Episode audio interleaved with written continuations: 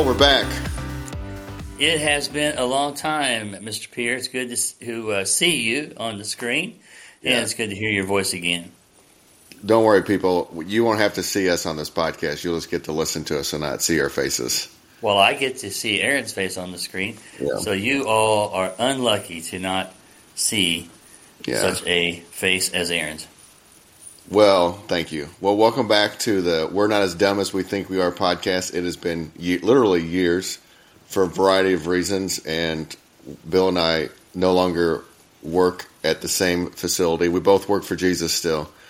But Aaron was wondering if I was still alive. Yeah, I did wonder if you're still alive. Um, but we wanted to bring the podcast back because we like to uh, talk to each other. And as I tell people, uh, we're like the odd couple. We're two people that seem to get along well that no one would think so. And so it works. We do get along well. Aaron is the really cool guy, and then I'm the other guy. Yeah, Bill likes to sell himself short. So typically we ask Bill an odd or difficult, weird question at the beginning, but we're going to do it at the end because I like podcasts that get right to the point of what they're talking about, and I don't want to listen to all the fluff. So if you like all the fluff and us just messing around, that'll be at the end for this episode, and maybe for all future episodes. I don't know. Um, and then Bill will answer my question, and we'll just chit chat. But we're going to get right to the point. So today's topic is surrender. Bill, did you Google search the word surrender today to find out what it means on uh, I, I didn't dictionary? Google search it, but I do have an idea of what surrender means in lots of different contexts. So I'll kind of just set up the stage. That's what people say in podcasts. Set up, set the stage for why Yeah. we're doing this episode. Bill doesn't know this, but so I feel like this is like what God's trying to teach me right now is this idea of surrender. So hmm. it's kind of been in my mind. It's been on my heart, thinking about what exactly God wants me to do with my life. And right now, he's I feel like he's telling me to surrender, and that's can mean a lot of different things in my life. I'm still working through all that, but I got some ideas we'll get through in the podcast. But that's kind of why we're going to talk about surrender in this episode. And that's interesting. I did not know that, and I would be very curious to uh, explore that a little bit as to why. But and I get what you're saying too about uh, the Lord challenging uh, you or challenging me or, or anyone really to surrender. Um, yeah, and I'm sure there are some other people. I mean, it's the beginning of the year. Whenever it's still the month of January, so a lot of people are still probably processing and thinking through this upcoming year with goals and ideas or resolutions or even just things they want to be do different. And I find over the last couple of years, January has always been a really good year for me and my spiritual growth because it's like I can't help but be like, it's a new year. Let's let's really get focused down. Let's really hammer down on how I can, you know, grow closer to Jesus this year. And so through uh, part of it reading through First Peter and then just some silence and solitude, really felt God was calling this word surrender. It's interesting. Well, I looked at surrender because you told me that's what we were going to talk about, and I read all the time. And so one of the areas I read in is uh, in history. And I looked at several different uh, endings of, of wars.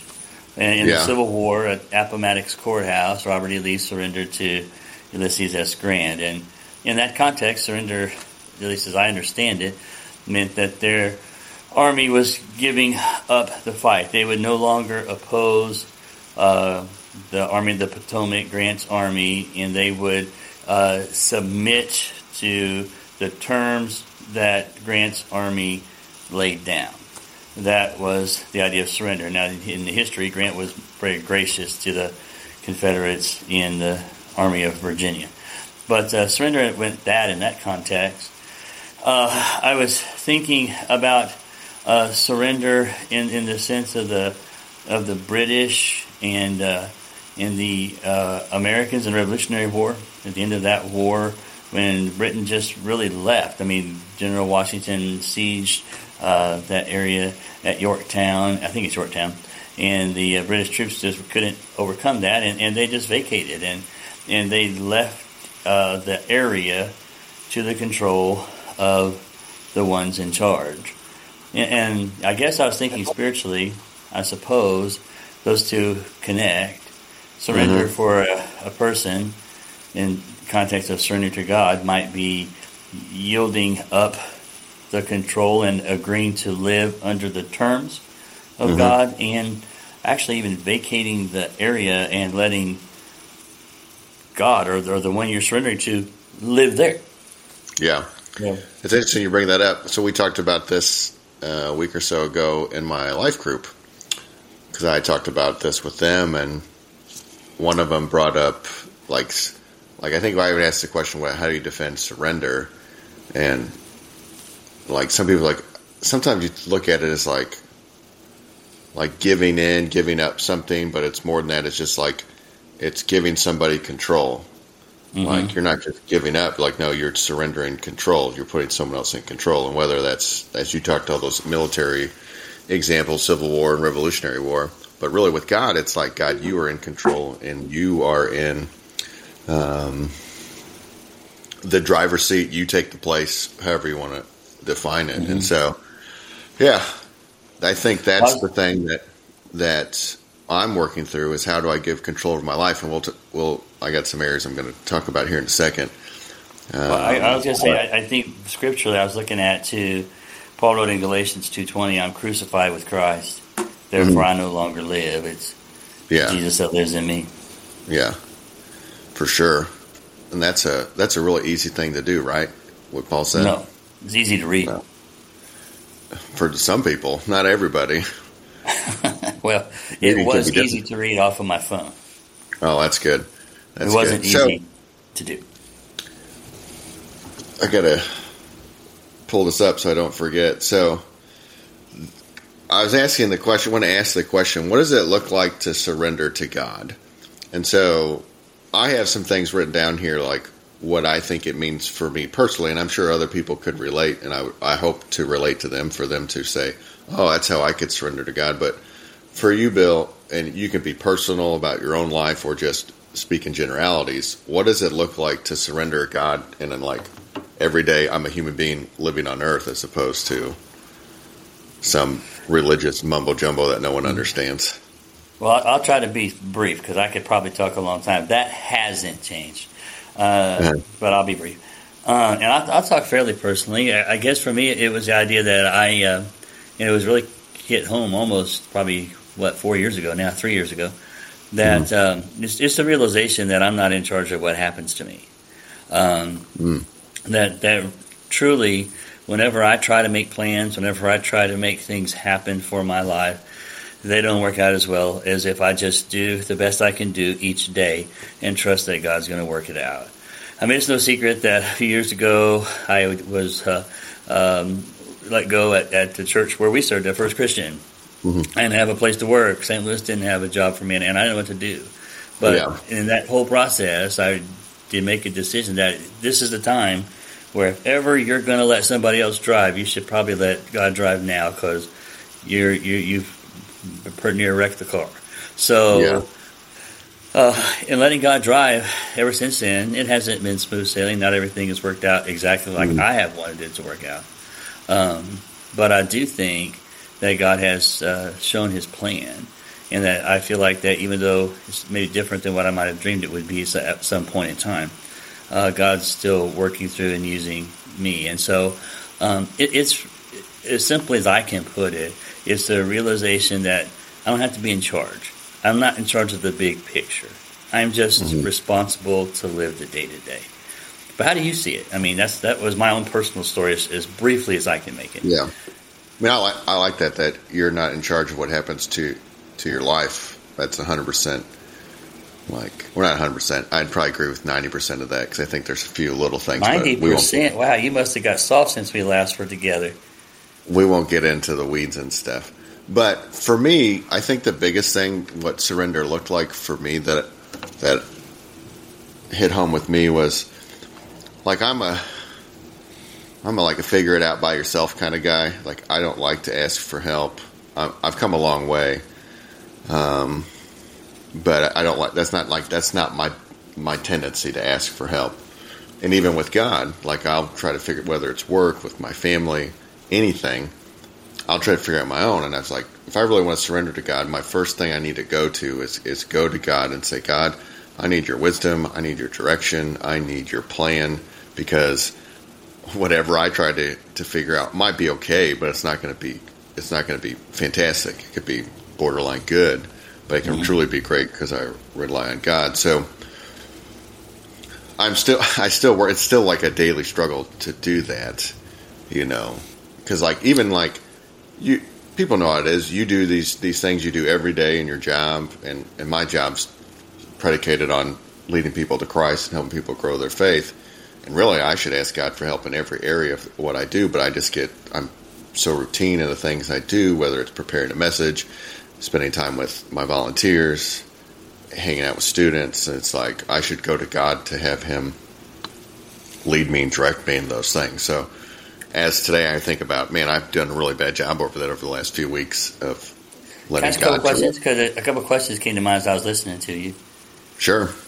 Um, well, well, one, I'll just get the two questions. You can answer them in any order, but Okay. As I was hearing you talk, I think one of the things that I was hearing you say is that one of the difficult things to overcome, and it's true for me, and if I heard you right, is is the pride issue that, that I'm not calling the shots. How how do we submerge our pride to say not me, but you to God? Mm-hmm. And then number two, I was just curious. You said it a couple times that we ask God to help us and I get what you mean, and I'm not, and I've done it myself. But I wonder, why do we ask God to help us rather than why don't we ask to help God accomplish what He wants to accomplish in our lives? Why is God the helper instead of us? Hmm. I'll answer that last one first, or the latter one, because that's the one you asked most recently, so I can remember. I think, uh, I think we think God needs us, um, or God needs us more than we need Him. Mm. And I remember reading um, a book by A.W. Tozer. Rarely do I read book from the 1960s, but I read this book a few years ago, Knowledge of the Holy, and he just like God doesn't need you to accomplish His mission. And I remember like my mind just being blown. Like mm. I went into ministry thinking God needed me to accomplish what He needed to be done here on earth, and He doesn't need me at all. Mm. And so I think we, like I said, we think God needs us more than we need Him, where it's reversed. We need God way more um, than He needs us. And I so, agree. So our, our, prayer, and my prayer should be, rather than God um, help me, or uh, mm. maybe my prayer ought to be, God, let me help you accomplish what you want to accomplish in my life. Let yeah. me take this second role. But does, but does he even? I mean, even say like, does he even need my help? Like, so then it's like it's, even for me, it seems kind of weak. This is like a rabbit trail. Now we could go. It's like I can't ask that because he doesn't need my help. Why would God help me or allow me to help you? I don't know. Let know. me ask it. I'm I, am old and tired at night, but I'll ask this question: Dodge is your son. You don't need Dodge's help to do much work around the house, do you? You don't no, need it. Uh, yeah. But you let him help you sometimes. Yeah. Why? because uh, it teaches him responsibility. It helps him. It takes a load off me. You know, I mean, not like there's a huge load, but yeah, makes it whatever I'm doing makes it easier because I got him helping me. Um, well, I think it's deeper than that, though. But it helps him grow as an individual. I would. I would also think probably it's because you love him and you like spending time with him in that context. Oh yeah, sure. Or, or God's anything different or I or I want him to clean up his room and not me. Yeah. But yes, I see what you're saying. Too. I see what you're saying. I just wonder if God's any different. No, I agree with you. God doesn't need us, but I would yeah. I would rather ask to be His help rather than ask. Him to help me. Gotcha. Was it wrong to ask God to, to help us then? I know that's not what you're saying. I don't think it's wrong. I yeah. just think it gets to a deeper place of understanding when we realize mm. we're not the one that's uh, needing His help we That's ought to deep, be really though. helping him. No wonder. No, are you a doctor yet? You're almost a doctor, right? Next next year, you can say, "What's up, doc?" and I can actually answer the question. Yeah, that's what that's what that almost doctorate degree will get you. Those deep, deep thoughts. Uh, that's late at second, and I'm old. Your first question was, "How do we overcome pride. our pride?" Is is that you're saying? Yeah, and I think they connect. So I've been thinking about this with just in general with asking other people for help. It's like I, it's like I almost have to tell myself over and over again, it's okay. Like you're not less of a person, you're not dumber, you're not weaker. Like really, you're smarter, you're stronger, and you're more of a person to ask for help. So when you think you're weak, by asking help, you're actually strong. When you think you're dumb, you're actually smart. When you think you're less, you're actually more. Because other people, like I'm talking about with other people, ask for help, but more specifically with God, like God is wiser, God is stronger, God is more, God is more capable, God is God is all present, all knowing, all powerful. So you just have to, like for me, it's like you just have to tell yourself over and over again to get that prideful mindset out of the way. I, I don't really know any other way to do it other than just like repeat it to yourself over and over again and start to believe it. It's going to be a dumb analogy, but I told you it's a later night for me, and I and I get up. I can get up at five thirty to walk every morning because I'm working hard on being less of me. Uh, Yeah. so, less of me would be better. But here's my thought: You ever been into those, uh, you know, the the fair and other carnivals where they have a fun house where they have those weird mirrors? Yeah, sure. You, okay, you know what I'm talking about then. I Yeah. think we buy that distorted image, and that's what we think we are, and we do Mhm. everything we can to keep it. Satan throws up that distorted image that you got to be this manly man, you got to be this wise person that never asks for help, never needs any help. It's a distorted image, but we buy it, and we do everything we can to maintain it, and it's Mhm. all an illusion. Yeah. I mean, I, I think I think we can have confidence who we are. Jesus loves you, created you, and you were made in His image, and you were worth Him giving His life for. So you you do matter. I matter. We all matter. But it's it's it's not the distorted mattering that Satan and the world throws out there. We we Mhm. matter, and and we realize that we matter so much to Christ what He paid for us that it doesn't. It's going to sound weird. It doesn't matter what they say. It only Mhm. matters who I am to Christ. And so, asking for help or not being able to handle things doesn't make me less of a man. And Mhm. it, it, I, I am still the same person for whom Christ died. And not, mine not having the same gifts as you, my not having the same gifts as somebody else doesn't make me Mhm. lesser or greater. Yeah. It, it just makes me me. Yeah. And when I come become comfortable in the uniform I was given, I'll play the game a lot better. Yeah. I. That's my Yeah. thought. Yeah. Well, I find it interesting. Like I've done a lot of reflecting on my own self and who I am and why I am the way I am over the last year or so. And I think sometimes, I mean, if you're younger, still in your 20s, you're obviously still have a lot of life left. But up until that point, whether you're 35 like me or in your early 50s like you, um, your More past to late. no. Your past and how you're brought up, your parents, different interactions with other people have a lot to do with how you handle surrendering to God and that pride that gets in the way a lot of giving Him control. Like for me, I know um, a lot of my past and my upbringing and different things that happened caused me to struggle in that way. And it's been interesting to work through it. I've enjoyed it, but it's been challenging all at the same time. Do you think it's hard to let go of? I mean, I hear what you're saying, but is it Yeah. hard to let go of because we have a predetermined outcome of what we think we ought to be? Of my past?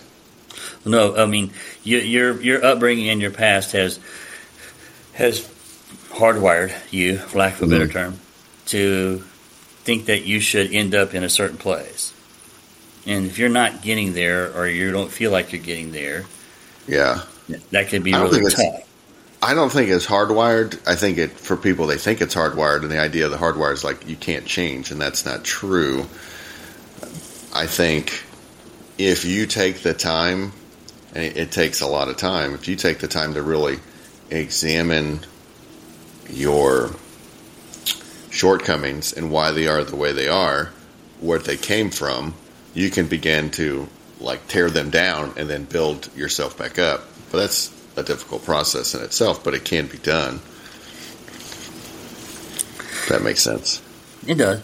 I was thinking about it too because I, I, taught a class. I'm teaching a class on small group leadership, and I have an online class too. But well, we were mm-hmm. talking about this a little bit today and, and yesterday. And but I was thinking of it in terms of surrender. What is it that we fear when we surrender to the Lord? What, what do we think we're giving up? Oh, I mean, I would first comes to mind is my ability to do what I want to do, who yeah. I am, what makes me who I am, and then basically doing what I want. And that's, I think, the biggest thing for Christians that they struggle with is is understanding wants and desires with God's plan and will and direction. Because that's I, I've had lots of conversations with like, is it wrong to like just focus on these non like I hate saying this, but it's what, like kingdom work stuff. Like, oh, this is what I do for hobby, or this is what I think about my house should look like. Like I waste time on paint color or um, playing lifting weights. Like none of that's advancing the kingdom of God. Mm-hmm. Like since some people think, do I have to give up that stuff to fully surrender to God? And I was just like, I don't. Sometimes I'm like, sometimes I think for me personally, I won't tell, I won't always tell other people what to do, but sometimes I think for myself, maybe I do should just not worry about, like I should sell my house and live as a nomad and and try to just only talk about Jesus to people mm-hmm. as opposed to worry about, you know what, I'd like some new living room chairs or man, I really like my benchmarks to go up this week, so I'm going to work on it. You know, you know what I'm saying? I do. I'm thinking of the rich young ruler. I mean, Jesus asked one person to give up everything he had, mm-hmm. but he didn't ask everybody to give up yeah. everything he had. And so my question is why? And I mean, there's an answer to that question, and I don't know that I can ever, this side of heaven, 100% know the answer. Mm-hmm. But I think we can do some pretty good answers. It's because the rich young ruler that was his thing. In, in, your terminology that I haven't forgot, that was his jam. That was what yeah. he was all about. and yeah. It, it, so Jesus has to be first. It doesn't mean he has to be only, but it does mm-hmm. mean he has to be first. And yeah. he has to be number one in your heart. It doesn't mean you can't do other things too. And, and everything we do, I mean, the Bible's pretty clear. Everything we do, do as unto the Lord and not unto men. So clearly, mm-hmm. there's other things that can be and ought, ought to be done. Mm-hmm. But um, it's all about everything we do is about Christ, and uh, at least that's yeah. how I see it. But I would say for a person, if whatever it is that you would put ahead of Christ is what you are called to give up in surrender. Yeah. Oh yeah, for sure. I agree with you with the rich young thing. What's that one thing? Um, well, so, I think my quick, a real quick thought. I yeah. think there's only two things people really need. I, I, think people's need, if we really cut it down, there's only two things mm-hmm. people really absolutely need. And mm-hmm. this is what we talked about in our class. And I think they need a relationship with Jesus, and they need um, other people in their lives. I mean, everything else is once. Well, it's interesting, like like the greatest commandment: love God and then love people. And one of the best ways we love people is being in relationship with them. So mm-hmm. we love God by knowing God and following His commands, but also conversing with Him and, and mm-hmm. knowing Him through Scripture. But then people, we love people by serving people, spending time with people, and so mm-hmm.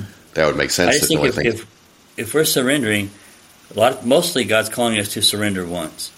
He's mm-hmm. not calling us to surrender what we need. He's calling mm-hmm. us to surrender our wants. Yeah. So the last question I had for us to kind of talk about because Bill, you work at uh, Central Christian College of the Bible. Central Bible. Christian College of the Bible. And I work uh, at First Christian Church in Washington as a student minister. So you work with college students for the most part, and I work with um, junior high or middle school and high school students. So you can talk from a college perspective. I can talk about a young teenage perspective.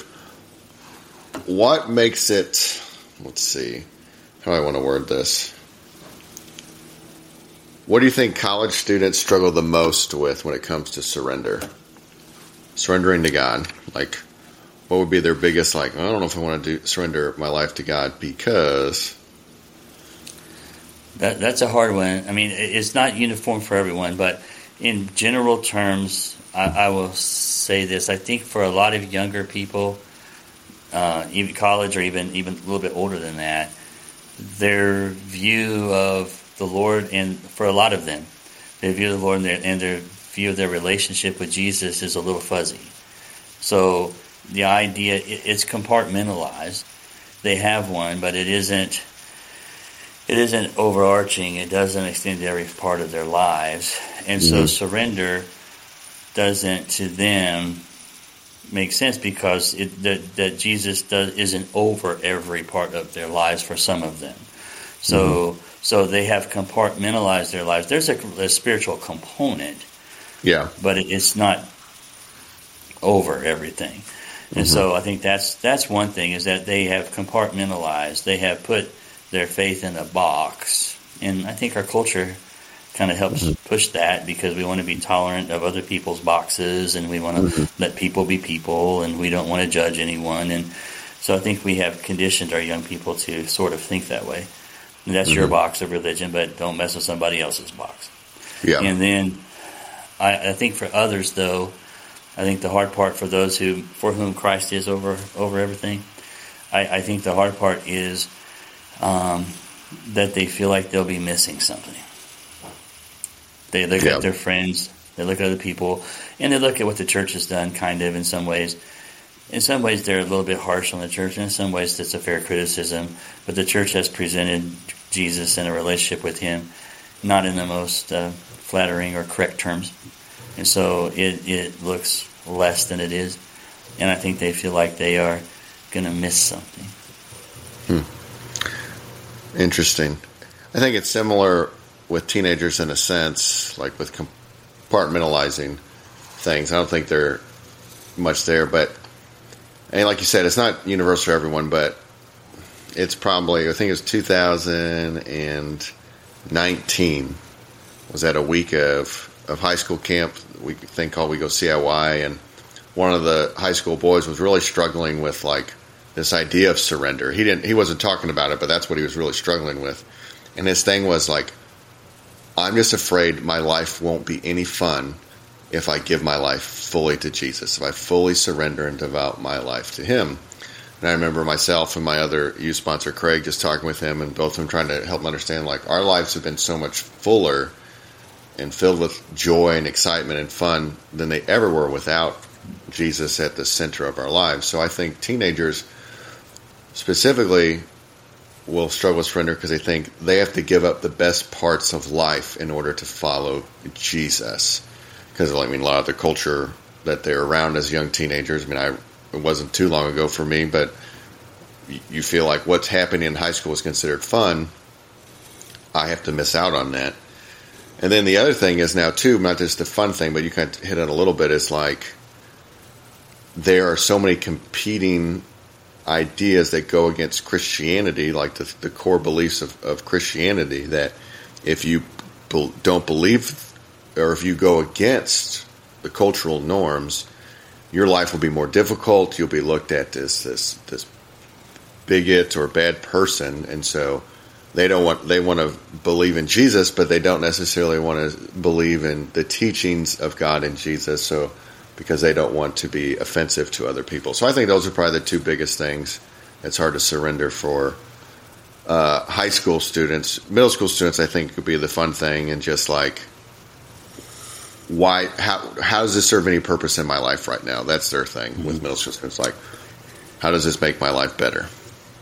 I think those are great observations, and I, I think they're similar to what I see from our our college age people, and, and not just even in, in, the college, but people in general, younger. And, and, I think in some ways, even adults are that way. It's it's hard to wear the label of Christian for a couple of reasons. One, and you hit on it. Mm-hmm. If you're serious about it, culture is going to label you, and you're going to pay a price. I mean, being called a bigot or raising your family where they, you don't do everything everybody else does.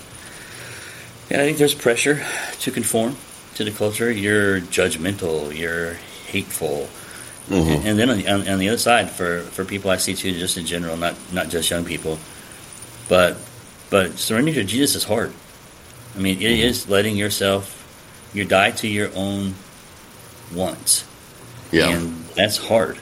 I mean, mm-hmm. that's just a hard thing. We're born as people that want what we want when we want it. Yeah. And to let that die is difficult. Yeah. I mean, we have to surrender to the Holy Spirit to let it die, but it mm-hmm. is a it's a tough choice. Mm-hmm. So, to end our time, you have not a lot of time, so don't say a lot of words like you do sometimes, Bill. Um, I'll, I'll minimize my words. Someone's trying to, you know, give up or surrender that want or that thing that's ahead of Jesus. You know, what would be your like? This is the number one thing you got to do. This is the first and most important thing you got to do that'll help you surrender that to God. The, the number one thing in for surrendering to Jesus, mm-hmm. how to really give it all up. Is that what you're asking me? Yeah. My answer might surprise you. I'll be really succinct. I think the closer you walk with Jesus, the more you fall in love with Jesus, the easier it is to give stuff up for Him. So I think the answer is to fall in love with Christ more, to know Him better. Because once you know Him that well, there's nothing better than Him. Nice. That's pretty succinct and, and short. I'm almost flabbergasted. I don't know what to do with myself. Stunned. Um, I would say for me, I would say the number one thing I would do after that, because you can't really beat that answer. It's kind of like you have to say that as a Christian. Um, I would say you you were thinking that before I said it, though. Yeah, I would say talk to a, a seasoned follower of Jesus who could speak from experience of the benefits of giving up those wants to put God first and how it has positively changed and impacted their life.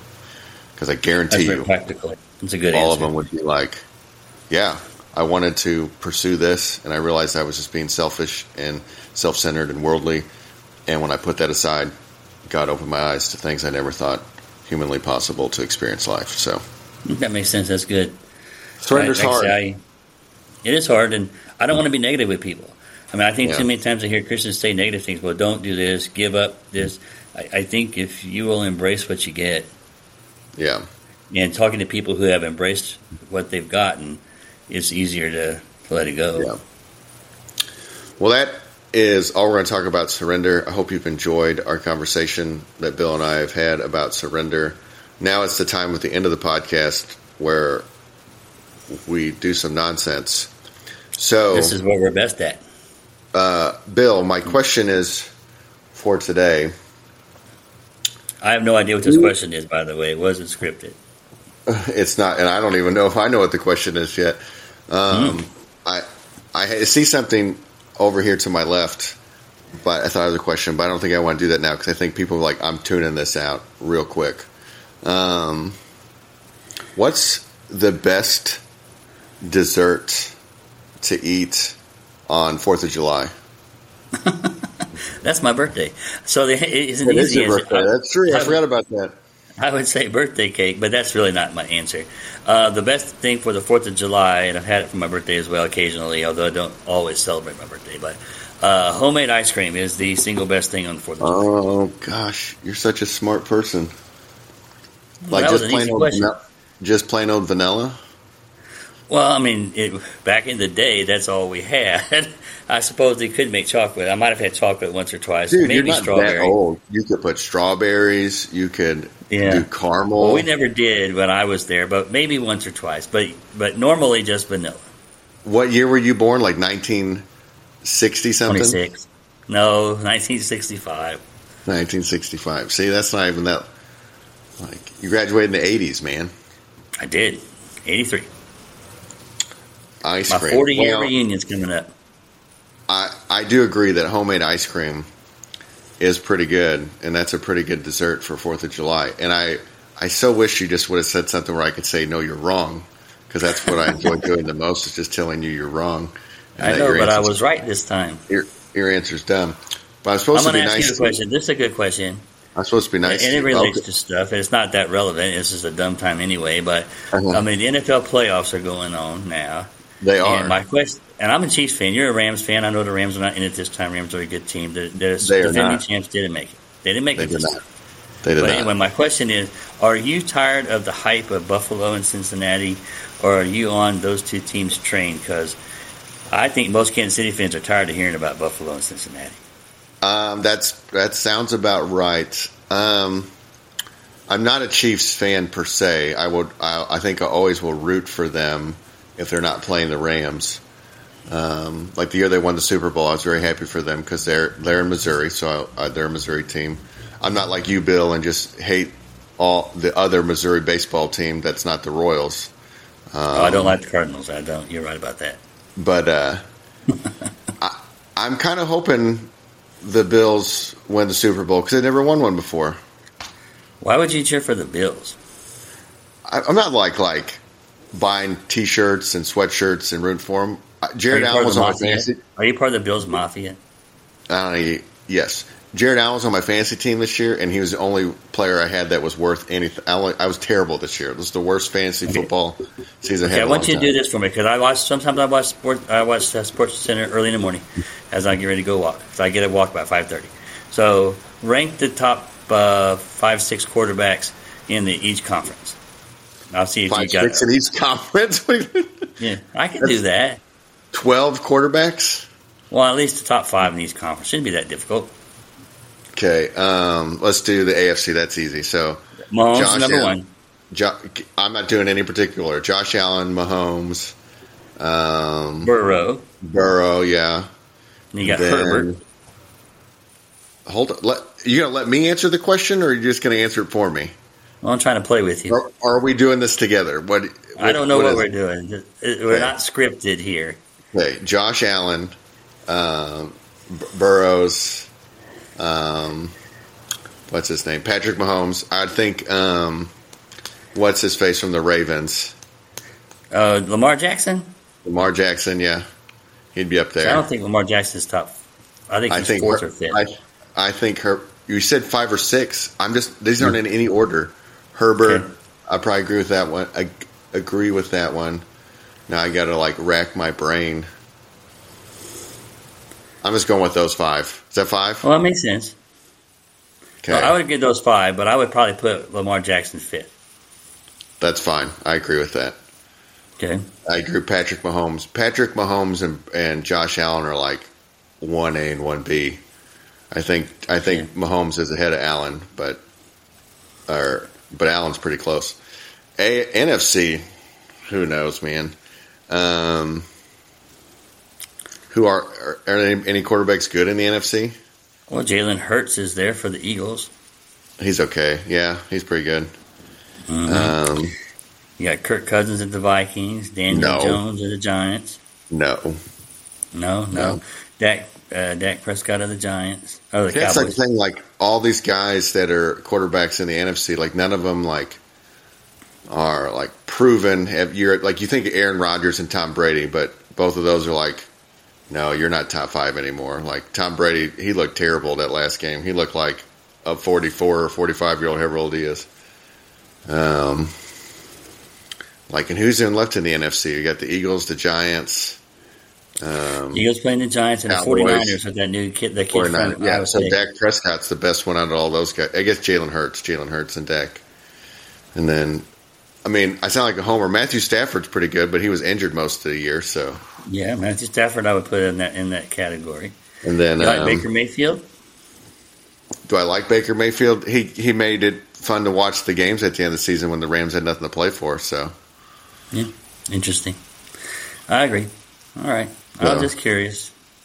well, I'm glad we could talk football. If anyone's still listening to this part, and then I agree not with you. live, I suppose.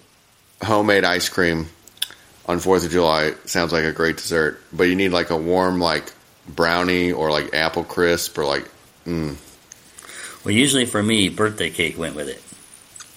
well, it's also America's birthday, right? So we never do birthday America. cake on America's birthday. Happy birthday, so- America.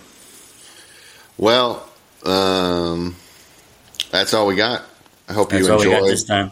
Hey, I'm glad to be back. Thanks for bringing us back, Mr. Pierre. I have missed Yeah. this, and if we only do one show, it's been a fun one, but I hope we do more. We will do more. We have more in store for you for the "We're Not as Dumb as You Think You Are" podcast. We hope you enjoyed this episode, and we look forward to you listening to more.